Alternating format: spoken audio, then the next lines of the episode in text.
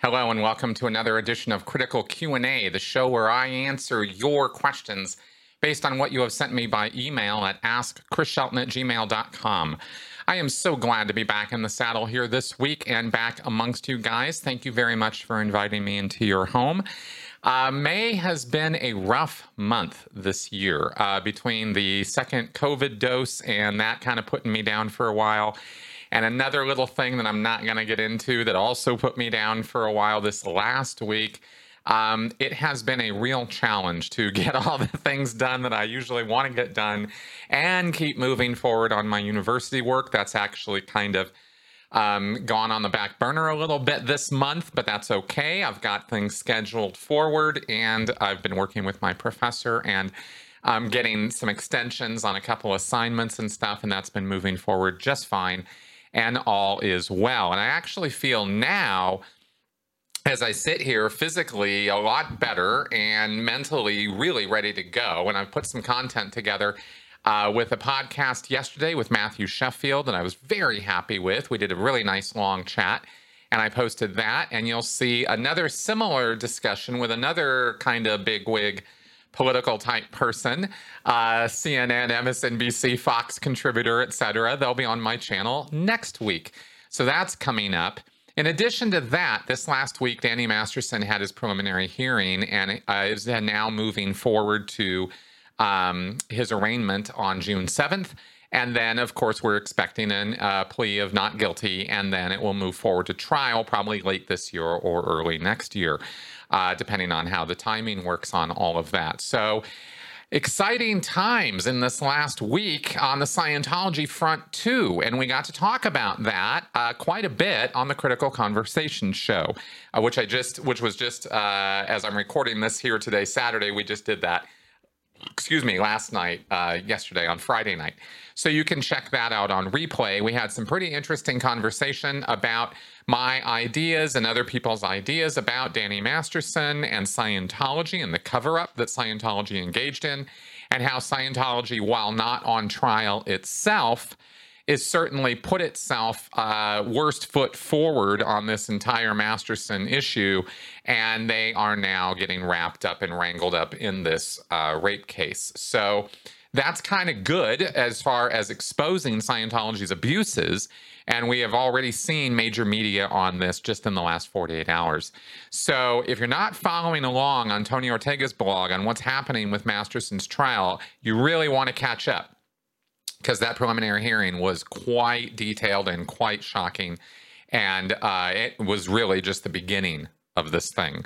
And, uh, and we're going to, I am sure we're to move forward and have a trial on this. And this should be really something else. So, lots happening. Uh, and this week I have almost all Scientology related stuff that I'm going to be addressing and answering for you. So, let's get to your questions. Christopher from Canada. A. Do you think that a homosexual celebrity like Catherine Bell could ever be openly gay and still remain in good standing with Scientology, or is she most likely pressured to never open that closet door in public? B. Are you of the opinion that certain Scientology celebrities are probably aware of the controversies and crimes of the Church of Scientology but choose to stay in anyway? Perhaps due to the privileges that they are rewarded, or maybe even out of paranoia from what breaking away could mean to their reputations. The amount of dirty laundry that the church has documented on all the celebs from their auditing sessions must certainly play a factor in any hesitancy to ever be critical against the church. All right, thank you for these questions. And I'm uh, kind of doing some twofers today and uh, kind of giving you a beefed up episode since we didn't do one last week. So, on these two questions, first off, I am positive that Catherine Bell is hiding or is staying in the closet, so to speak as a homosexual. I think, I mean, I think we all know, and I think she's certainly made enough allusions to it. And on her Wikipedia page, it says she's living with this woman, but it doesn't say that they are in a homosexual relationship. And Catherine, I noted on her Wikipedia page, is also noted as being at the state of clear. That's the level right before you start getting access to all the upper level confidential material, which I'm sure Catherine is being denied access to because of that um, the relationship and the fact that she could go open, and that would reflect very badly on Scientology as far as they're concerned. Scientology's um, dogma and its writings from Hubbard on the subject are crystal clear. There is to be no kind of sexually perverted or awful kind of activity. And that is how Scientology classifies anything that falls under LGBT activity. So, um, so yeah, I think she's definitely being pressured on that, and I think that she is uh, conforming. She's been a Scientologist for many, many, many years. I'm sure it's an integral part of her life as she sees it. But you know, I don't really know anything more about what you know where her, she's coming from on it. Um, as far as the opinion, uh, my opinion about Scientology celebrities, and of course, this is front and center in the media right now because one thing that has not been talked about a whole lot at all yet. And I really hope some media, some bigwig media people pick up on this whether it's celebrity media actually, you know, taking an interest or or otherwise, mainstream media, is Danny Masterson's connections because he is they are legion. He has you know all the cast from the 70s show still have group text chats that they they say and keep in touch. They're close friends. Ashton Kutcher is best friends with Danny Masterson. Hasn't said a word about this. Has been out partying with him. So, I mean, he might, Ashton and Mila may well be closet Scientologists for all we know. Scientology is very wrapped up in Danny Masterson's social circles, and his family and extended family are all Scientologists. And, um, and so he's, he's neck deep in it. And uh, I think that you're going to find as you look out through that that uh, the, the, those people who are connected, whether it's an inner circle, next inner circle, outer circle, you're going to find all kinds of shenanigans and uh, probably illegal behavior and cover up and all kinds of stuff. And the thing about cult members, let's let's remember that these are Scientologists. They're not just Catholics, they're not just Christians or Jews or Muslims, they're Scientologists, and that's different because Scientology is a destructive cult. It's a high control, mind altering group which uses authoritarian uh, techniques and principles in order to control its members. It's not a passive organization, and it takes a deeply, deeply invasive attitude about its members.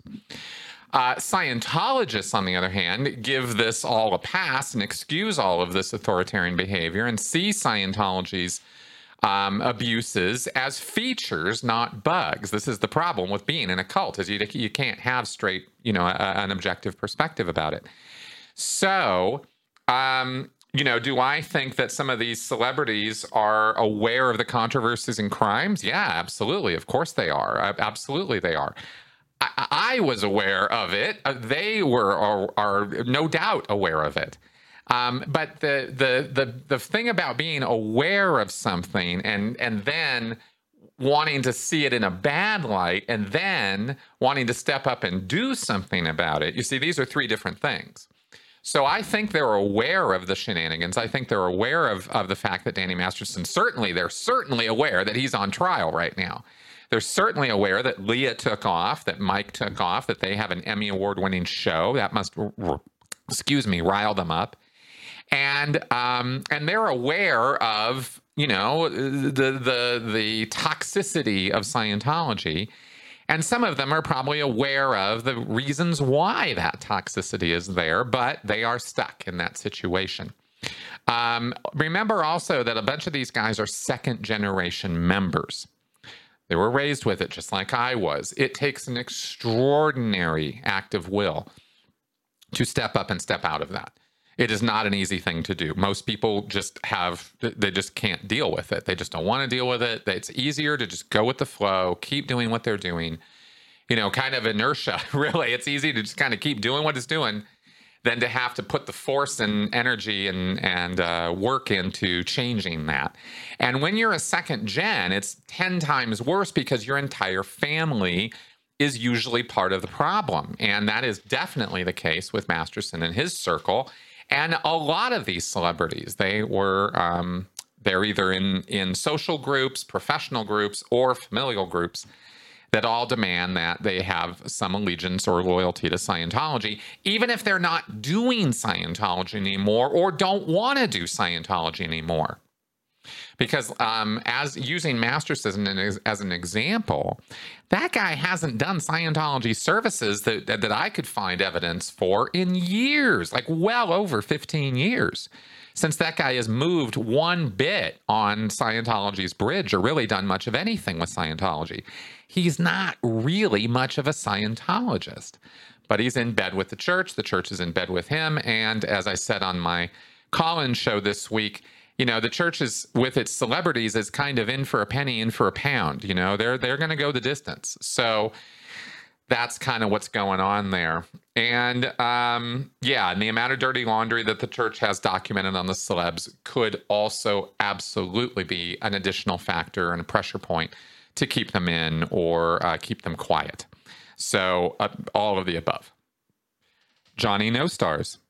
A. Since Dave took out a major part of the training bridge, Class 6 course, how can they train Class 8 and Class 12 auditors?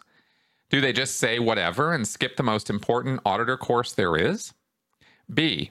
According to John Atack and Karen de la Carriere, there were only a few Class 12 case supervisors ever made in all the history of Scientology, and currently there might not be even one left.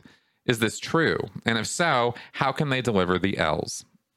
Okay, thank you for this question. I'm going to give you my best supposition on this because obviously I'm not in the church anymore and I'm not privy to what they're doing or how they justify the kind of crazy changes that they're making in the bridge.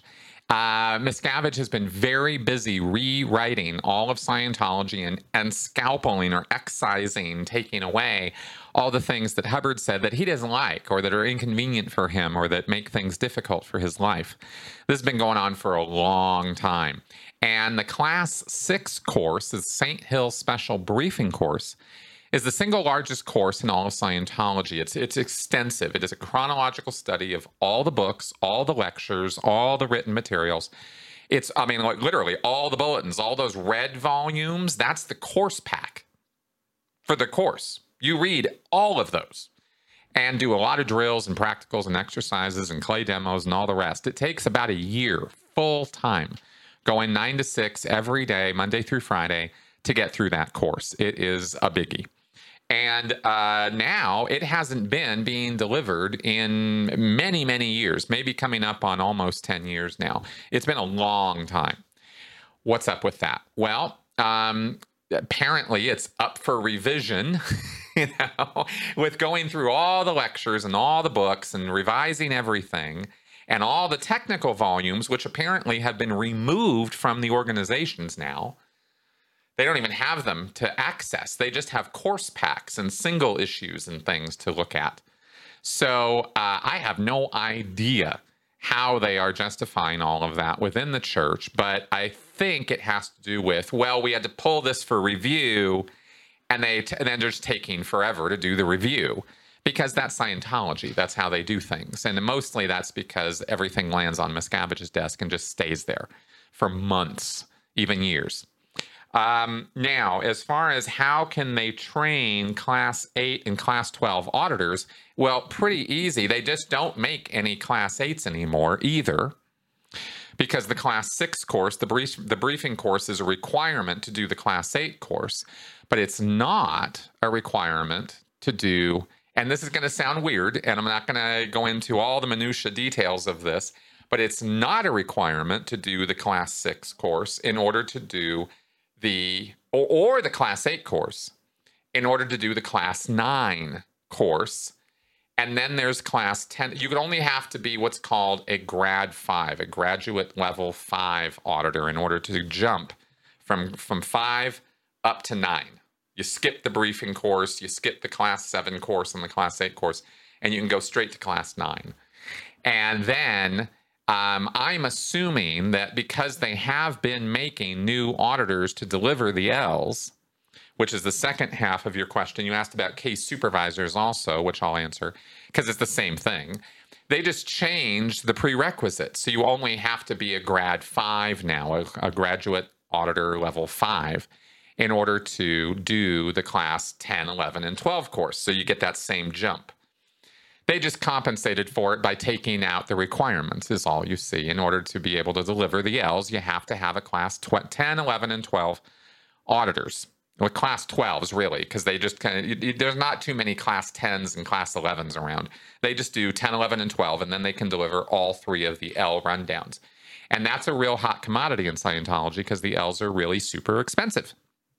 So they were not going to sh- stop that cash cow from happening, even though all the class 12s that had been made all those years ago by L. Ron Hubbard personally or at Flag pre Miscavige being around, all those guys are dying off or have been declared or been kicked out. So they had to make new ones. So they just made new revised check sheets in order to do it. And that's how I understand that that's happening. Barney Saunders.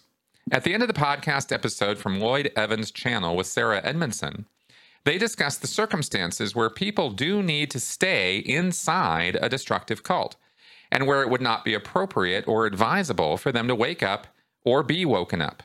Lloyd Evans gives two examples. One, people who deliberately hurt other people just because it benefits them and who therefore probably deserve to be in a cult. At least to some degree, their behavior is being controlled and maybe if they weren't, their behavior would be even more psychotic and even more damaging. Two, people who have already seriously harmed their loved ones as a result of their cult beliefs.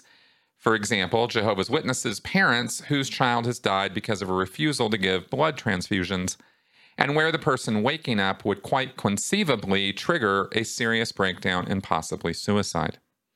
When do you think it would be advisable not to wake someone up from a destructive cult? Do you agree with these two scenarios? Can you think of any more?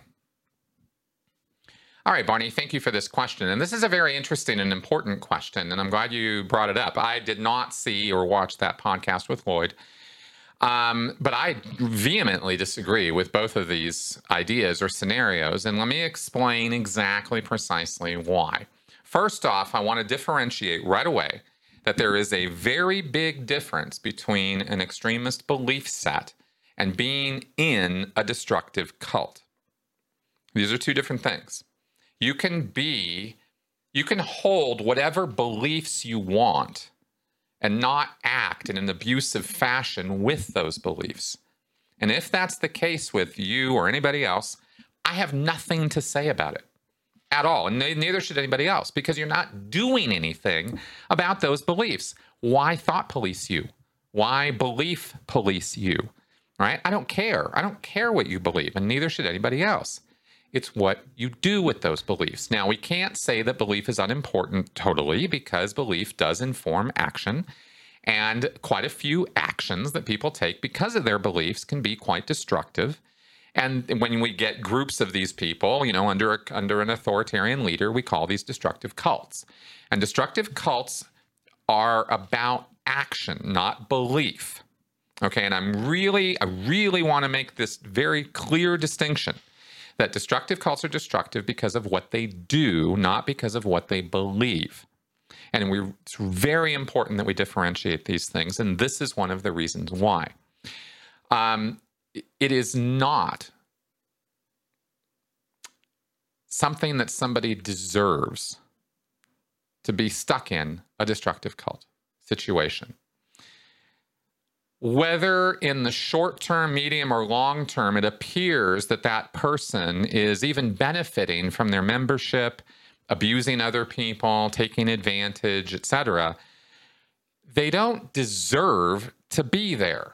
There isn't a, a single human being who deserves because of their very existence and nature, they have earned the the the abuse that is rained down on them in that authoritarian situation.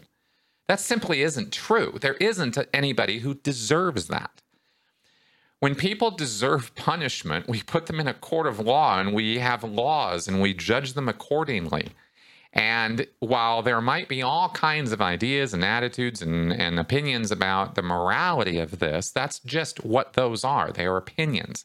My opinion is Nobody deserves to be abused the way that a group like Scientology or the Jehovah's Witnesses abuse people.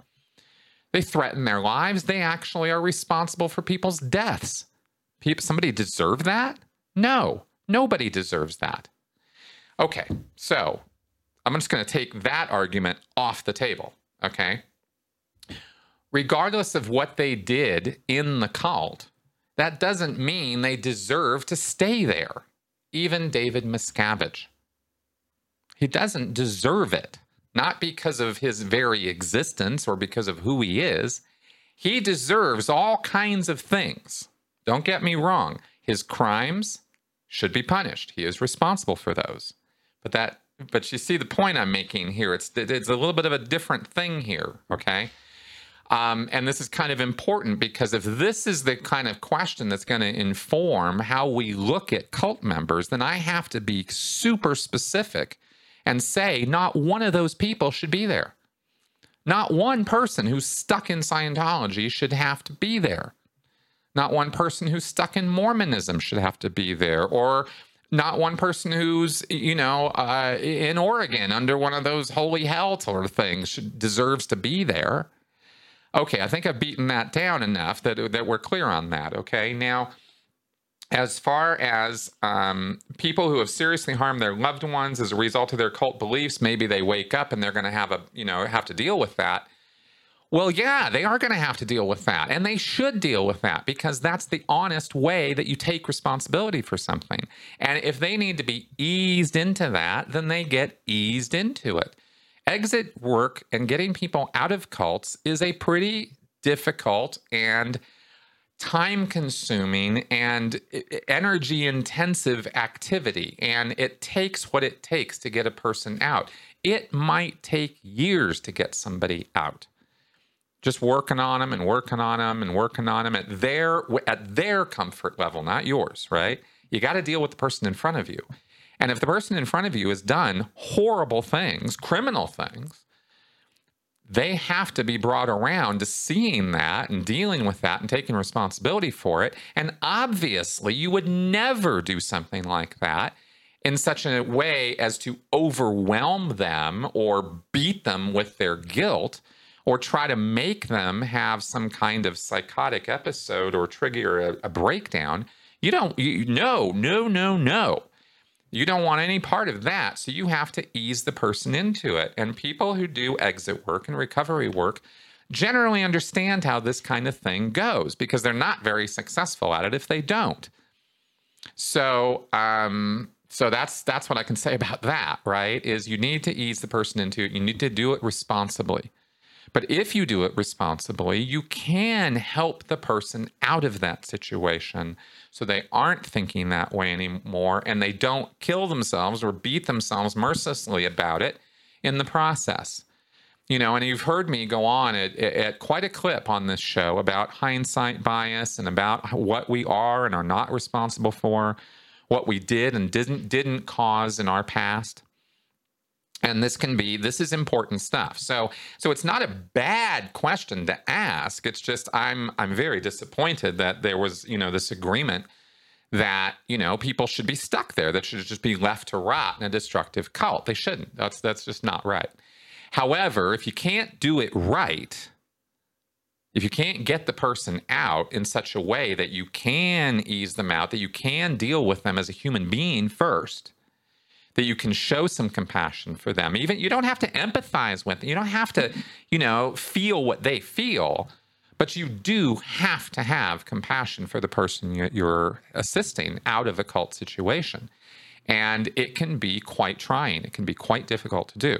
So I can understand why, in frustration or upset or anger or some misguided idea of karmic justice, people might have the idea, and I'm not I'm not calling out Lloyd or Sarah or anybody in by, by name here. I'm not. I mean, in very general terms, if there is a person, anybody who doesn't understand how this stuff works, how exit recovery works, how counseling works, and what it takes to ease somebody out, then I can see why they would immediately jump to, oh, well, screw that person. Yeah, fuck them. They they deserve it. They that's they've done such horrible, awful things that they deserve everything that you know that they get. Well, I've certainly been on that, you know, vengeance bandwagon myself plenty of times. But if I'm really putting my academic hat on here and I'm being really serious about answering this question and taking my own personal, you know, uh, emotions out of the picture, then um, then I have to say these things, right? Because it would be easy for me to go, ah, Miscavige, Rathbun, all these guys, they deserved every bad thing that ever happened to them. No, they didn't. Nobody deserves Scientology. No one. and that's the real truth of the matter.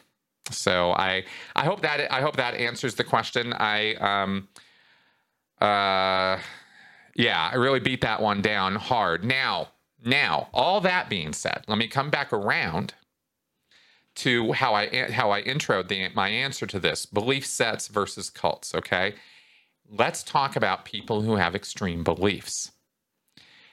I don't think there's any reason necessarily to dogpile on somebody who's got some weird ideas or beliefs if they're not doing anything wrong to anybody. You know, if those beliefs are not informing abusive action, leave them alone.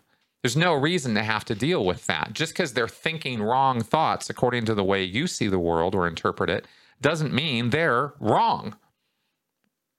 Just doesn't, right? In general terms, that's just a disagreement. That's not moral right and wrong. And you can be as sure as you want to be that you're morally right but when it comes to somebody else's thoughts, you, you just you just don't get to police them. and there are some people who have held beliefs, very comforting beliefs. Now let's talk about religious beliefs, for example. Very comforting religious beliefs that are absolutely nuts, according to your estimation or mine. I, I mean, there's all kinds of beliefs out there that are whack. I think but I don't care if the person holds them or not, right? If they're not giving me a hard time or anybody else about it, why should I? So, in such a case, let's say you have, uh, let's say you have a young Earth creationist grandmother, 86, living her life, everything's groovy, going along. You see her on holidays. She talks about, you know, maybe drops a few things about how the Earth is only 6,000 years old and the dinosaurs and people were walking hand in hand and, you know, some of these crazy ideas. Well, that's nice, Grandma. Thank you very much. I'm not going to try to do some exit counseling or work over on, you know, uh, street epistemology on grandma. Why would I try to take those things away from her? Who, you know, who cares? Not important, right?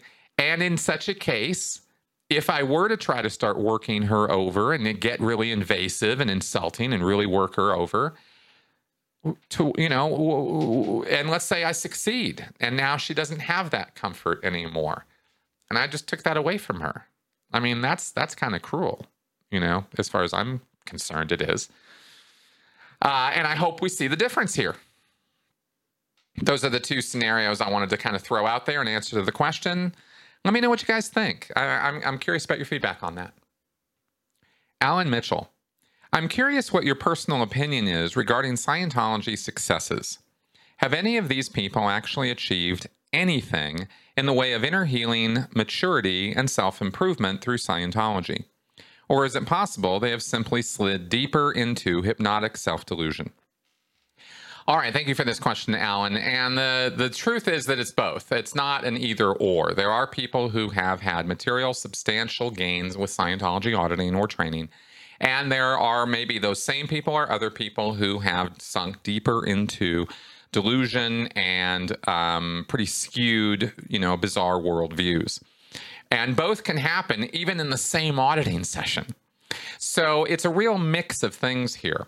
But what I will say about this is that what you do not get in Scientology are the promises fulfilled. You don't get the abilities gained that Scientology promises. And let me give you an example. In, in at grade zero, is the ability to communicate with anyone about anything.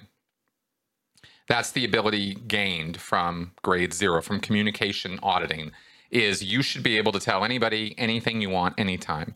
You should also now now that's not just you telling other people. This actually extends out to you being able to admit or tell anything to yourself, you being able to tell other people anything, them being able to tell you anything, other people being able to tell other people anything and you're okay with it. You don't have to stop them, halt them, censor them, get all in a tizzy about it because of some subconscious impulses or, or ideas. And um, yeah, and then self to self. So those are your four flows on which communication is supposed to now be totally freed up, and you are supposed to be a communication release. Okay, well, you can clearly see every single Scientologist fails that test miserably because they are not willing to hear a word I say. They are not willing to experience that communication. So, if they have the ability to hear or experience any communication, yet there are communications they must censor because, and, and this is important, because they believe that Hubbard told them, they believe that hearing my words, actually hearing anything I have to say, Leah, Mike, Tony, all of us, all us critics, not just me. Any anti Scientology, critical of Scientology material is going to hurt them spiritually. It's actually going to uh, stop their forward progress to hear words. I mean, the, the contradictoriness is built into the DNA of Scientology. You can't escape it right? You can't say you can have the ability to communicate with anyone on any subject freely and comfortably, and then have a church policy that forbids open communication on topic A, B, C, D, and E. These two things are are it's just so hypocritical, right? It doesn't work. So how do these th- you know, so so I will easily show how Scientology that just as that and that's just one level. I could do the same with you know, grade one problems, right? The uh, ability to spot any source of uh, problem and thereby make the problem vanish. That's the ability gained for grade one. Is you're supposed to be able to spot the sources of problems that are in your life, and thereby make them vanish by spotting that. It's magic. It's magical thinking. It's com- it's completely whack. But this is what Scientologists think, and that thinking, by the way, has plagued me for far too long. I mean, even up to this day, that stuff still interferes with my thinking. Um, because it's magical thinking. It's it's like, oh well, I realized why the problem exists, so it should just go away now. yeah, right. That's not how it works. But that's how Scientologists think it works. Okay. So in auditing sessions, right, returning this directly to your question, in auditing sessions, people have wins. They have these, oh, I can spot any problem. And and I can make it go away.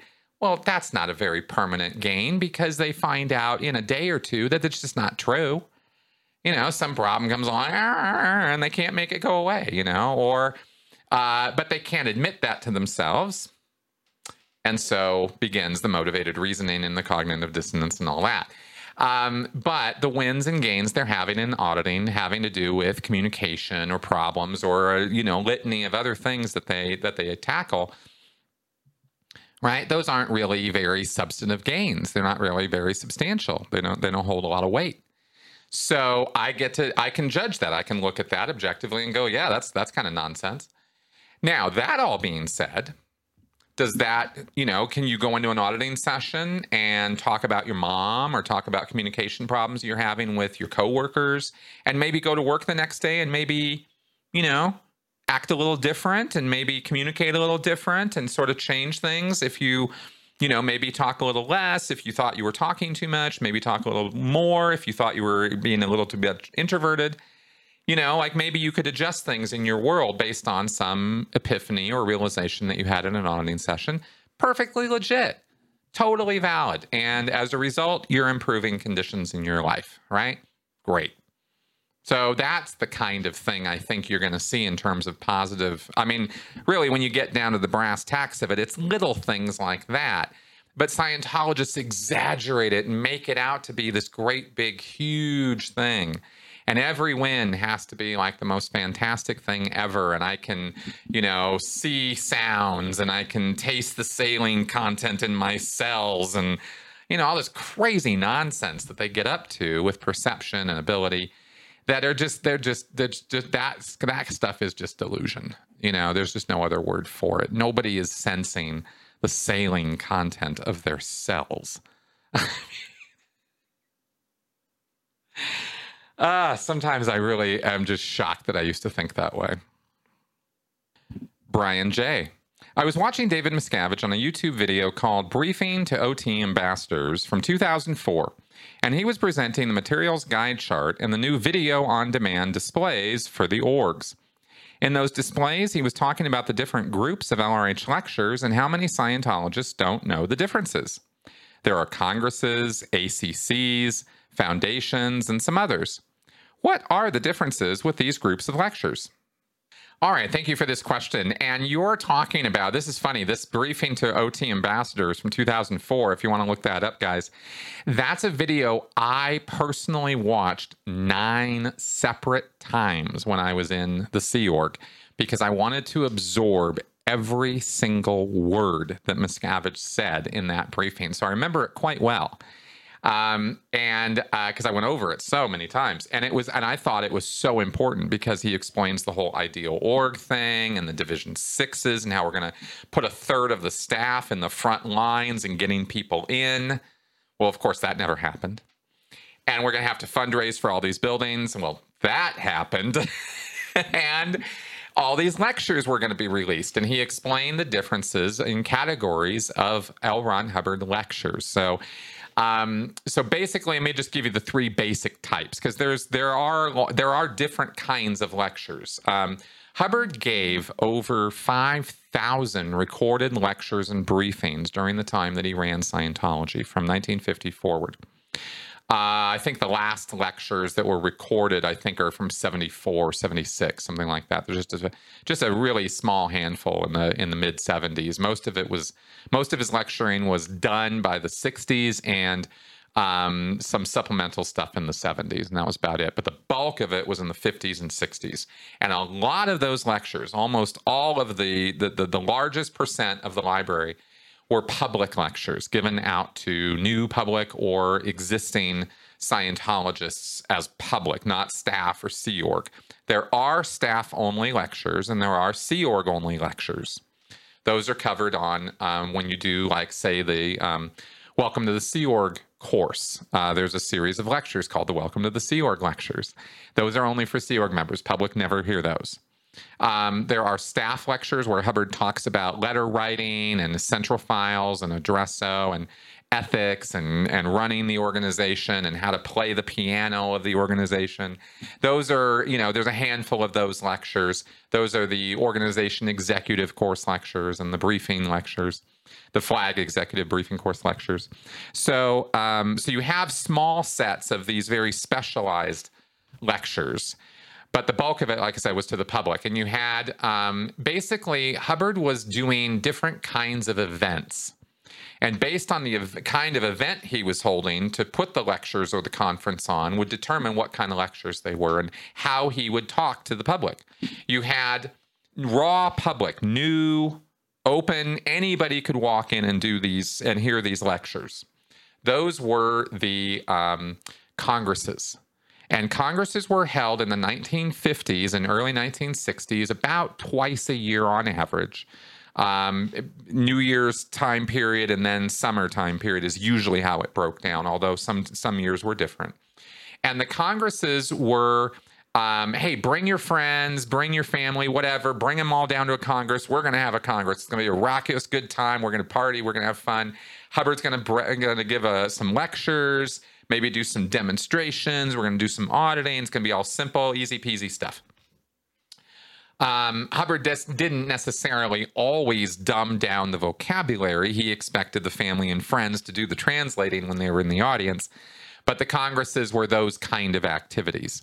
Congresses often led to um, the next set of lectures, uh, which were the ACCs, the Advanced Clinical Courses. The ACCs were started in 1952, 53. I think 53 was the first ACC. And um, those were also held usually right tagging on the end of the Congress. He'd come into town, like let's say he'd go to Washington, D.C. in June. Uh, you know, whatever, 1958 or whatever, right? And he goes to town. They hold a Congress. It's like a weekend, and then the next that next week, Hubbard is getting the special auditors, the, the highest trained auditors in that area, or people are flying in, and attending the advanced clinical course. And that's hardcore technical. Hubbard giving it to them with both fists, you know, talking to them as auditors. So it was much more technical. And it was interesting because before we knew about these differentiations, it was just some lectures were hard and others were easier. And we never really did understand exactly why. Miscavige categorizing them actually sort of helped explain the the the history of Scientology and how Hubbard went about doing his business. So, okay, so Congress's ACCs, that was a pretty standard pattern. And that went on, like I said, through most of the 1950s and, and early 60s, mid 60s. Um, another kind of lecture that you have are staff auditor lectures. And this is where Hubbard would, I'd say, roll into DC or Los Angeles or something and give a series of lectures uh, while he was in town, let's say, um, to the auditors not as advanced as the ACCs. Maybe it was some update material or some new processes that were being tested, or he was talking about auditing and how auditing should be done, or you know whatever. There's there's tons of these things.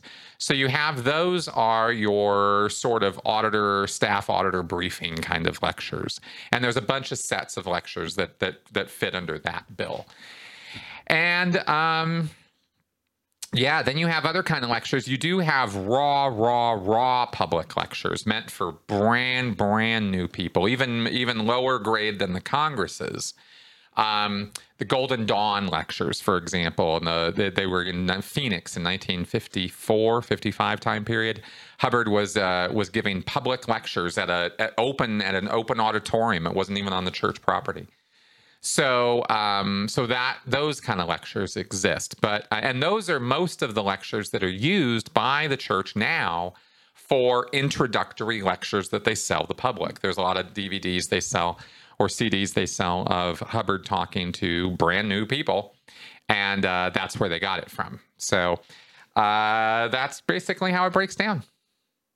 Nick, over time, you've interviewed many interesting guests on your podcast. How do those interviews come about? Do you pursue potential guests? Do they find you? Or is there a person in the middle who can suggest a guest they know and make an introduction? Thanks for the question, Nick. It is all of the above. I have gotten um, podcast guests uh, through all kinds of means, through literally meeting people randomly, uh, like at the Hub. That's where I met Christiana, who did that whole breakdown with me on the Duggars and uh, the uh, ATI Gothard cult. Um, to I reach out to people through Twitter, through email, through their websites. I, I you know I pursue them. I want to get them on my show, and um, to greater or lesser degree of success. Other people reach out to me. Sometimes I have cult survivors email me and ask if I'd be interested in interviewing them. Sometimes I'm contacted by publicists or agents of people to, you know, interview them or or their their clients. That's pretty rare, but it does happen from time to time. And uh, yeah, that's kind of how it's been working. It's it's real hit and miss actually, um, because it's just me. It's just me flying solo on on figuring it out. So I so sometimes it runs hot and I'm like, you know, four weeks out and ahead. Like I kind of am right now a little bit. I got I got I got things in the can for the next about three or four weeks. And other times, you know, it's feast or famine, right? So uh, so that's kind of how it goes on the um, on podcast guests. But I'm always uh, I'm always looking for interesting people to talk to. All right, let's do some flash answers. Joni DeRoshi. Hypothetical. A high profile Scientologist blows and becomes an outspoken activist against Scientology. Scientology uses personal information from this person's PC folder as part of a smear campaign to embarrass or discredit or otherwise harm them. But there are laws around priest penitent privilege, which, if Scientology is a church, it seems they would have to follow. Is it against the law for them to publicly share anything revealed during auditing since it's basically a religious confession? Yeah, not so much actually. You might want to check out the priest penitent privilege Wikipedia page uh, to see kind of how this breaks down because it's the organization's rules that keep the priests from talking. It's not the law. There's no law that says a priest must shut up. It's the, the laws say the priest doesn't have to talk. You see, there's a difference. And with Scientology, they have you sign legal contracts, right? When you get in there that specifically state that you sign and understand that those PC folders and all their contents aren't your property and never will be. They're not yours. You don't get to decide what happens with your PC folders in Scientology. So they, they are owned by the church, and the church has keep, maintains full rights of determination over those folders. So, um, so legally speaking, the law can't step in and say, "Hey, he told you that in confidence." You can't say that. There's no law that that that, that, they get to do that. Uh, that I that not out not as I see how the priest penitent privilege laws work. Right, a Scientology auditor could not be compelled if, if I understand the laws correctly, an auditor could not be compelled to testify against you. But the Office of Special Affairs isn't your auditor. And the stuff in your PC folder is protected for the church, but it's still their property. And if they want to say stuff, they'll say stuff. And you have to sue for slander or libel if they're saying false stuff about you. That's how it works, right? And at that point, you might then make the case that this information was given in confidence. That might be another reason for them to, you know, wrangle it back in. But that's going to be super, super, super context specific. You know, how did you give over the information? Under what circumstances? Under what understanding? What did you sign? Right? What rights did you have at that moment? Etc. There's a lot of questions there, and and the devil is in the details when it comes to questions like this. So that's the best I can do for you on that one. Holly Prevenkel. Before states and countries were beginning to lift travel bans, how did the Flag Service Organization deal with not being able to have people come down every six months for their OT7 security checks?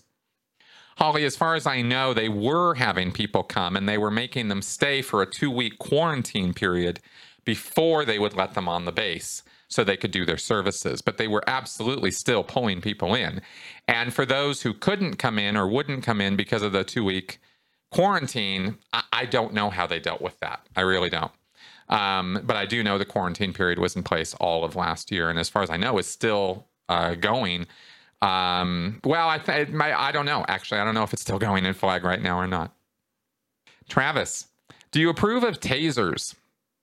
Eh, I think, and I've said um, that I think law enforcement officers should be trained in jujitsu, and I think that they should hold black belts in that discipline, and that they should understand how to safely um, bring a person down, you know, restrain a person without killing or even necessarily permanently harming them. And there are ways to do that. And when you're a trained professional, then you know how to do those things.